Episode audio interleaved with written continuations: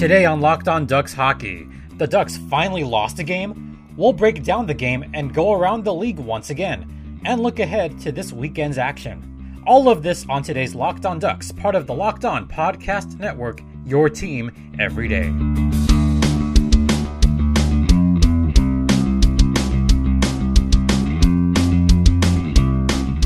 Greetings, Ducks fans. You are locked in with Jason JD Hernandez on this very windy Friday morning. This is Locked On Ducks, your daily podcast covering the Anaheim Ducks. Don't forget that you will get fresh daily content Monday through Friday about the OC's hockey team, as well as a weekly look down the I 5 freeway at the San Diego Gulls, which we covered on yesterday's show. And if you listened to yesterday's podcast, we devoted an entire show to the AHL affiliate, and I will try my best to do quality shows every week on them. I know some of you are a bit sad with last night's game, but I'll tell you what I liked and didn't like about the Ducks' performance in Pittsburgh. Before we talk about that, you can listen to this podcast or any of the shows on the Locked On Podcast Network via Apple Podcast, Google Podcast, or Spotify. Additionally, you can go over to your Alexa smart device and say, Hey Alexa, play Locked On Ducks Hockey, and hope you hear my voice on the other end. And if you don't, then you can either log on to AOL Instant Messenger. Uh, hold on. Wait, what? Instant Messenger shut down? Oh man. Okay, uh, you can look for it on your MySpace profile, I guess, or you might try looking manually on the Apple or Google podcasts. So look up manually Locked on Ducks, and it would be the hockey one. So if you're listening already, be sure to hit the subscribe button and listen to this podcast daily. Also, this has a Twitter account. You can follow us at LO underscore ducks, and you can follow me personally at StimpyJD. Once again, I do post episode links, so check them out. Um, gonna be serious here for more than a moment. If during any point of the podcast you hear any howling winds or loud noises or stuff falling over, we are going through a very serious wind event with multiple fires popping up overnight throughout Southern California. So if you're in the SoCal area near any of those fires, please stay safe out there tonight and today and the rest of the weekend. We've also been experiencing some blackouts here in the foothills. So once again, just be safe out there. Entering last night's game at PPG Paints Arena, the Ducks went in with a perfect 3 0 record. Pittsburgh native John Gibson had only given up a total of three goals in three games. He would get the nod on this game because, well, he's a Pittsburgh native. How could you resist giving him this opportunity to play in goal in his native town? On the other side, the Penguins only dressed 11 forwards the other night and had to call up a couple players from Wilkes-Barre Scranton to field a complete roster. While Pittsburgh has some good depth on defense, they are very thin up front. In fact, they're really only relying on two lines.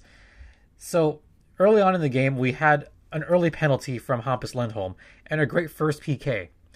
There was block shots, they got in shooting lanes, and this is a good direction for the team as they were perfect on the PK so far this season at that point. That's what I did like about this game is the Ducks are starting to get in shooting lanes. They're starting to I guess risk their body. They're starting to get in front of those heavy shots and they're getting more blocks overall. I know the other night they had 6. You know, they've been in single digits as far as block shots go. They're starting to help out John Gibson. And if they continue this going forward, that'll be a big thing. Uh, later on, there was a massive hit by Korbinian Holzer and a great first fight against Teddy Blueger. And I'll say Holzer won that fight pretty easily. I don't know if Blueger exactly wanted to get in there with that scrapper, but good fight by Holzer. Um, on the first power play, Rakell with a quality shot that required a stick save from Matt Murray, and that one grazed the post. So again, Anaheim getting through on the power play. At least they're getting their shots in. But the majority of shots for both teams in the first period were from the blue line without any difficulty for the goalies. Not many rebounds available for either team. So you take the good, you take the bad. But also in that first, how in the world did six Penguins get in front of the net? How did nobody else on Pittsburgh's bench notice? There were six guys right by Gibson for more than a few seconds. You think someone would go to the bench by that point, but no. So with that, the Ducks went on another power play, but great defense on the PK from Pittsburgh on that one. And both teams guarded the blue line very well. And much of the end of the opening frame was spent in the neutral zone. So that's just good defense all around. But also, at the end of the first, Schultz was given a great shot during the Anaheim PK as he went in between the dots and was given too good of a shot with about 10 seconds left in the period. Gibson had to make a fantastic stop to keep the game scoreless. So, again, something that the Ducks need to work on during the PK. In fact, that first period, it was 11 to 8 shots on goal in favor of Pittsburgh. Once again, Anaheim falling behind on shots on goal in the first period. Not exactly a slow start this time, but they've still got to improve on their opening frames because this has been four games in a row now. In the second, the Pittsburgh power play nearly had a shot go in as Crosby purposely passed it towards Chris Letang on a drawn up redirection that nearly went five hole on Gibby. Lundestrom on a stolen pass had a shot available on a two on one, but he elected to attempt to pass to Silfverberg, and that pass was broken up, and that was maybe not the best decision by Isaac Lundestrom. I know he's young, he's got the skill, but at that point, you've got to take that shot and not be shy about it. Try not to be cute. If you have the shot, you have the lane, take the shot. That's one thing that I did not like some of the decision making on the breaks. And then later on the second, Josh Manson had a very undisciplined play as he gave Tanev a shove to the face. Yeah, Tanev may have just won an acting award on that play, but the roughing call still could have been avoided. And on the ensuing Pittsburgh power play, only eight seconds in, Schultz received a pass, then passed it to Chris Letang, who then purposely aimed towards the direction of Sidney Crosby, with the intention to redirect the shot towards the goal. And that's exactly what happened at 2:57 of the second period as the Penguins scored a key power play goal. That was just a perfectly drawn play that was executed to perfection. But then, just 30 seconds later, Nick Ritchie worked hard to keep a puck riding the backboards in a play and made a quick pass to the open Andre Kase, who buried it.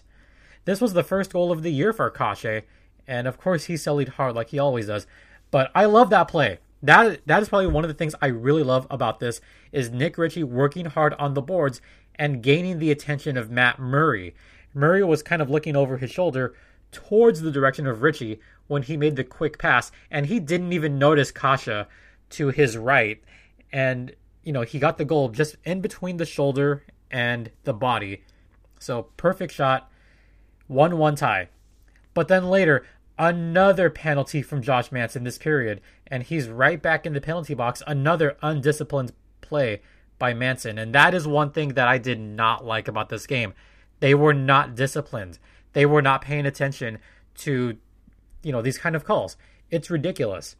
If you're the Ducks, you've got to stay out of the box and stop allowing these power play opportunities because the Penguins had six, six power plays during this game, and a lot of them came during the second period the Ducks didn't have puck possession because they were on the PK for most of that time.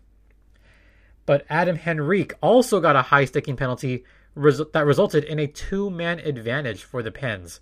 So again, not disciplined, taking too many penalties. But at least Lindholm looked very strong on the 5 on 3 penalty kill. Oh boy. Going into the third period, early on, Hornqvist was robbed by John Gibson's left pad. You know, full extension. Love what Gibson does to keep his team in the game. Gibby is an all star goalie. He's an all star caliber goalie. And even on the other side, Rickard Rakell with a spinorama nearly scored a goal with about 13 minutes left. But shortly after that play, Crosby guards the puck against the Anaheim defense with his left hand and guided the puck all the way near the net before making a backhanded pass to Jake Guentzel for the score at 7:24 of the third period, and that would turn out to be the game winner. That's just excellent offense by the Penguins. And as I pointed out, the Pens really relied on two lines. And of course, the line they relied on the most was led by Sidney Crosby. He felt like he had to carry this team because of the injuries, because they're thin on offense. They're thin on the front line. Again, they only suited 11 forwards the other day. So for Crosby to take it upon himself, that's just good offense on Sidney Crosby, and that's being a good captain. I can't say any more than that. So that last goal that I talked about before, that was the game winner. The Penguins won 2 to 1 and gave the Ducks their first loss of the season. So now we can take a deep breath. The winning streak is over. Now they can just focus on hockey and start another winning streak. We're going to head to the first intermission of this podcast. But I want to remind you that you can listen to us via Apple Podcast, Google Podcast, or Spotify. Also, be sure to check out other hockey podcasts on the Locked On Podcast Network, including Locked On Bruins, which is where the Ducks will be heading this coming Monday. They are also off to a hot start. How are they doing it? Listen to their podcast to find out, and maybe have a preview of their game on Columbus Day. Much more to come on the other side of the intermission. Stay locked in.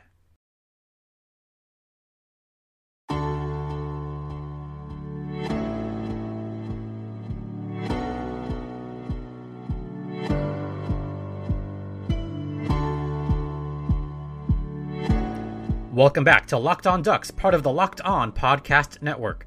You're locked in with Jason Hernandez as we are still breaking down last night's game in Pittsburgh. But first, let's talk about how you, the fan, can attend any sporting event, whether it's any Ducks game, any Lakers or Clippers game, and even the Rams and Chargers. With the Vivid Seats Rewards loyalty program, you can cheer on your favorite team and earn credit back on all purchases made through the Vivid Seats app. Vivid Seats is a top source for tickets where you can sort by price or look for seats in the section or row of your choice, all in the Vivid Seats app. Maybe you're on the road and your favorite team happens to be in town. Maybe you're in Columbus and want to catch your Ducks in action tonight. With Vivid Seats, all orders are backed by a 100% guarantee, and that's worth its weight in Ducks metallic gold. That's right. Go to the App Store or Google Play and download the Vivid Seats app fans are automatically enrolled in the Vivid Seats Rewards loyalty program and will enjoy credits on all purchases. Also, enter promo code POSTSEASON at checkout and receive a discount of up to $100. Once again, that's the Vivid Seats Rewards loyalty program via the Vivid Seats app, which you can download from the App Store or the Google Play Store. Vivid Seats. Create your own sports memories. I'll peel back the curtain on this episode more than a little bit. I recorded the first segment after the game last night, before the winds really began howling, and if you live in SoCal, you know that the fires have dominated the news headlines, and rightfully so. We've had some power loss, as well as the internet being down. Apparently, Spectrum had a massive internet outage this morning. Luckily, the major fires are nowhere near me, but we've had a couple small fires somewhat nearby. So I'll just say Please be safe out there, SoCal. The Ducks outshot their opponent for the first time. They outshot the Penguins 32 to 28, and they got 13 blocked shots. That's more than double what they had last time. And as I mentioned before, that is one thing that I loved about this game. They're getting in front of pucks. They're not relying on Gibson all that much. I know Eakins made that veiled comment about Gibson being the best penalty killer, but there was actually very good team defense all around, save for the one power play goal by Sidney Crosby, but that was just an excellent redirection. Overall, the Ducks actually out hit the Penguins 41 to 37, but again, when you're missing some key players in Pittsburgh, that's going to happen. What I did not like, the Ducks allowed six power plays. The Pens were one for six on power plays, which was that Sidney Crosby goal. Looking at some individual stats, and I'm going to look at Gibson because he was excellent yesterday. He got 26 saves out of 28 shots. That's a 929 save percentage. Gibson is still doing an excellent job despite the loss. Only two goals allowed is good for any team, but you've got to score more than one goal. And I look at his stats right now. He's allowed only five goals in four games. Five goals in four games. That's a goals against average of about one and a quarter that should typically lead to a good record, which is what the Ducks have. Don't fret. They are still 3 and 1. They still have a winning record. They still have 6 points in 4 games. This is nothing too bad to worry about. Again, temper your expectations. The Ducks didn't go into the season thinking they're going to win the West or even win the Pacific, but the fact they're off to this good start should be an encouraging sign.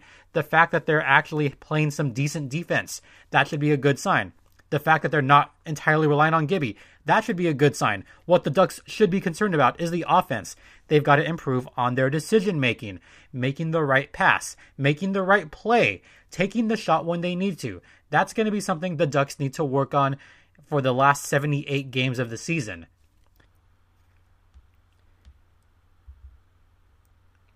And finally, we'll quickly go over some news and notes across the NHL. The Tampa Bay Lightning and Maple Leafs game last night was such a high scoring affair for the first period, and then it just stopped after that. The first period alone, Tampa Bay was out shooting the Maple Leafs, and they actually had a 4 3 lead after only one period. Tampa Bay ended up winning that game 7 3. But something that I had alluded to before the Ducks and the Oilers had perfect records. Now the Oilers are in first place. Edmonton went into New Jersey and won in a shootout, 4 to 3. This is a sentence I did not think I would be saying. The Edmonton Oilers are 4 and 0. They are first place. I know it's young in the season, but the Oilers are 4 and 0. And of course, Connor McDavid with another goal, and Neal with his seventh goal of the season. That line is amazing for Edmonton. You know, their front lines, the first two, they're among the best in the NHL. I mean, yes, they lack the depth up front. The third and fourth lines, eh. But if McDavid and Draisaitl and Neal can lead this Oilers team, watch out for them. They could be dangerous later on. And something else that I had mentioned on the previous podcast, which I still cannot believe, Patrick Marleau is back. Not only is he back, he scored two goals last night against Chicago, and San Jose got their first win of the season. So, yay to that.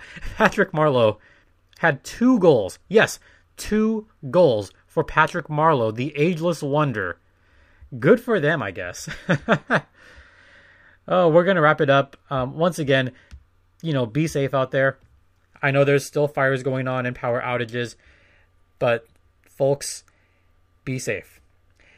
You can download today's podcast or any of the previous few episodes on the Locked On Podcast Network via Apple Podcast, Google Podcast, or Spotify.